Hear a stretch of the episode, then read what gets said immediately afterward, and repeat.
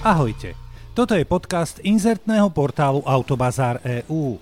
V ponuke na Autobazár EU je množstvo kvalitných aut a v magazíne je veľa fajných správ na čítanie. Moje meno je Ďuro Sabo a toto je podcast na tento týždeň. Ak máte viac ako 40 rokov, tak tento zvuk určite poznáte.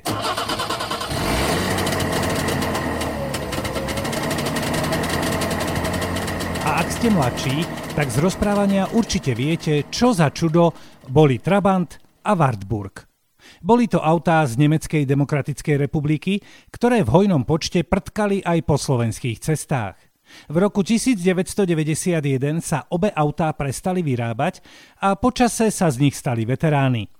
Priznám sa, že mne sa tieto čudnosti nikdy veľmi nepáčili. Pre mňa to bol des, pretože to nielen zle vyzeralo, ale ešte to ako auto ani nebolo bezpečné a celé fuj, ale rešpektujem ľudí, pre ktorých je vzrušujúce starať sa o takéto niečo a jazdiť na tom. Akurát, že sa s týmito autami deje v Nemecku niečo zvláštne. Ich počet na tamojších cestách sa zvyšuje. A to je skutočne prekvapivé, keďže sa nevyrábajú už 32 rokov. Nikto nevie presné čísla, koľko Trabantov a Wartburgov sa vyrobilo, ale v roku 2010 bolo v Nemecku zaregistrovaných 34 800 Trabošov. No a v roku 2022 ich bolo už 39 340, čo je o takmer 5000 kusov viac. Wartburgov za rovnaké obdobie pribudlo tisíc kusov. Vysvetlenie je samozrejme jednoduché. Nikto ich nezačal vyrábať pod rúškom noci v utajovanej fabrike za mestom, ani neexistuje SROčka Potter Grangerová výzly, v ktorej sa autá množia vďaka mágii, ale zberatelia a fanušikovia ich skupujú z okolitých krajín. Jednoduché. Podľa mnohých odborníkov na bakeliťáky je za všetkým nostalgia a chuť si pripomenúť pekné zážitky z minulosti. Zaujímavé je, a tu som už spozornil aj ja, že v Nemecku stále frčia motocykle Simpson. V celej krajine je zaregistrovaných až 20 500 týchto motoriek. No a pre mňa je to prvá motorka, ktorú som vôbec ovládal, pretože ju mal kámoš Milan a dal sa mi povoziť, lebo to bol naozajstný kámoš. Doteraz máme doma v pivnici z tej doby olej M2T, ktorý sa pridával do nádrže tejto šikovnej mršky. Ach, nostalgická spomienka na mladosť plnú hlúpych rozhodnutí.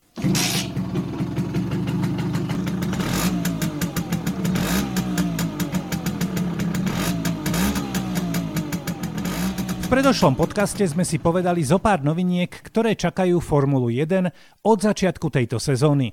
Len si pripomeňme, že prvá veľká cena sa pôjde 5. marca v Bahrajne. Ak sa cez plece obzrieme za tou predošlou sezónou, najsmiešnejšie pre divákov a najnebezpečnejšie pre jazdcov bolo poskakovanie formul vo vysokých rýchlostiach.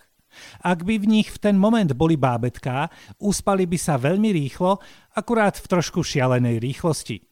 To poskakovanie mi skutočne pripomenulo hojdanie detí v kočíku, keď chceme, aby zaspali. Akurát, že jazdci z toho mali nervy a aj boľavé krky alebo chrbát. Hoci týmy boli schopné poskakovanie takmer vyriešiť, FIA, šéfovská motoristická organizácia, aj tak prišla s nejakými technickými špéciami, aby sa to celé upravilo. Nejdem tu mudrovať o tom, že bude zvýšená výška hrdla difúzora, alebo bude iná tuhosť hrany difúzora. Rovno sa priznávam, že až tak hlboko moje znalosti nesiahajú a nejdem sa tváriť, že pri vyslovení slova difúzor mnou prebehnú zimomriavky vzrušenia. Čiže technicky sa upraví to, čo sa má a príde mi zaujímavé, že aby sa sledovalo, či je všetko v poriadku, musia mať nové autá aj špeciálny senzor, ktorý bude snímať, či je difúzor taký, aký má byť. Si predstavte.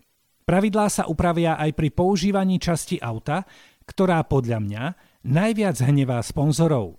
Myslím tým systém DRS a jeho otváranie na zadnom krídle formuly. Ak som sponzor a na zadnom krídle je veľký nápis, čiže moja reklama, napríklad smutná šunka, v momente otvorenia krídla sa môj krásny nápis stráca a celý svet na chvíľku netuší, že existuje môj bohovský výrobok drs sa používa vždy najskôr až v treťom kole, ale tento rok v šprintoch povolia DRS už od prvého kola. No a ešte jedna drobnosť zo sveta naleštených povrchov. Rozpočtový strop bude pre všetkých 135 miliónov dolárov. Ale, a tu sa dostávame k podstate, tých peňazí môžu všetci minúť viac, lebo tam bude takýto bonuštek a ešte takýto bonuštek a tými dokonca majú aj inflačnú doložku, ktorá bude pre všetkých vo výške 4 milióny 600 tisíc dolárov. No nie je to krásne, že vo formuli myslia skutočne na všetko? La la la la la. Na 23.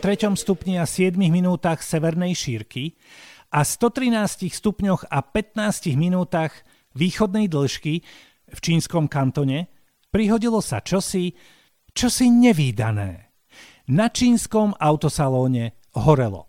Nie, že by sa to nikdy nestalo, ale horel futuristický koncept čínskeho elektrického auta a to už tak úplne bežné nie je. Jasné, že tých oficiálnych vyjadrení bolo minimálne, Dokonca bola aj akoby snaha schovať všetko pod koberec. Ale keďže Čajna nie je Slovakia, nič sa neutajilo. Zvlášť keď sa na sociálnych sieťkach objavilo kopec videí a fotiek z celého horúceho incidentu. Našťastie to konanie autosalónu neohrozilo a celá akcia prebehla v pohode. Inak spoločnosť IAT Automobil, to jej auto z papali plamene, funguje od roku 2007 Sídli v Pekingu a je prvou kotovanou nezávislou automobilovou dizajnerskou spoločnosťou v Číne. Takže to úplne bezvýznamná firma nie je. Ale viete, ako sa hovorí, aj majster tesár nemusí mať svoj deň.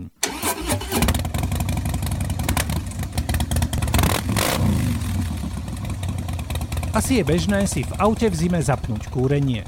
Niekedy to trvá dlhšie, niekedy kratšie, ale auto sa nakoniec vyhreje a my s ním.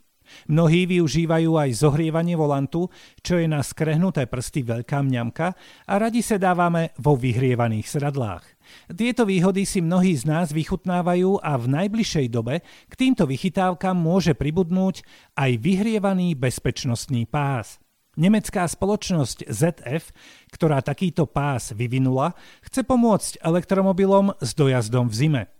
Tie baterečky im dlho nevydržia a ešte aj vyhrievanie a kúrenie berie ďalšiu energiu. Preto sa odporúča v elektroautách zapnúť radšej vyhrievanie volantu a sedadiel ako kúrenie v celom interiéri. Ak by sa k tomu pridali aj bezpečnostné pásy, tak by sa dojazd zvýšil o 15%, čo je celkom fajn číslo.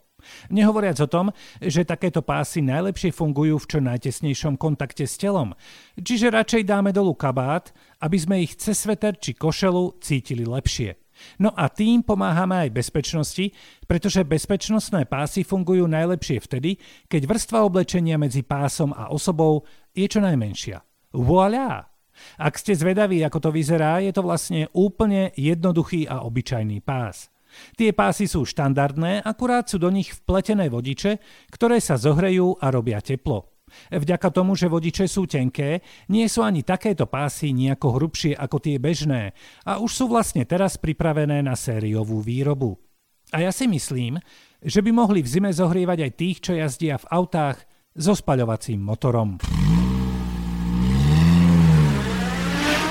Mám rád film s hercom Liamom Neesonom Mrazivá pasca. Je to o vodičovi nákladiaku, ktorý jazdí po zamrznutom jazere. Rovnako som kedysi rád sledoval aj seriál o vodičoch ťahačov, ktorí na zamrznutej vodnej ploche riskovali svoje životy, ale zároveň pomáhali ľuďom. Istá američanka, hovorme jej Biankia, je asi podobná fanušička ako ja, pretože na štedrý deň si povedala, že to skúsi tiež. V meste Indianapolis je sieť meských kanálov, ktoré sú pod vodou a majú svoj účel. Ale nie ten, na ktorý ich chcela využiť Biankia. Na štedrý deň zasiahli silné mrazy aj Indianapolis a Biankia si povedala, že toto je jej šanca. Áno, kanál zamrzol a dievča si to po ňom šinulo autom. Okolo idúci boli pomerne výrazne šokovaní a polícia okolo 23. hodiny už mala informáciu o tom, čo sa deje. Fešák, ktorý natočil video jazdy mladej dámy, bol prekvapený, že pri rýchlosti zhruba 50 km za hodinu ju nestabilný ľad udržal. Po pár minútach jazdy sa zrazu ľad minul a auto aj so svojou majiteľkou utešenie huplo do vody. Okolo idúci jej pomohli z auta a nič vážne sa nestalo. Akurát, že policajti ju po krátkom pokeci brali na stanicu a tvárili sa mrsko. Ďalší príklad toho, že keď si človek vypije, robí skutočne riadne blbosti. Aj keď tento raz, a to je hlavné, to dobre dopadlo.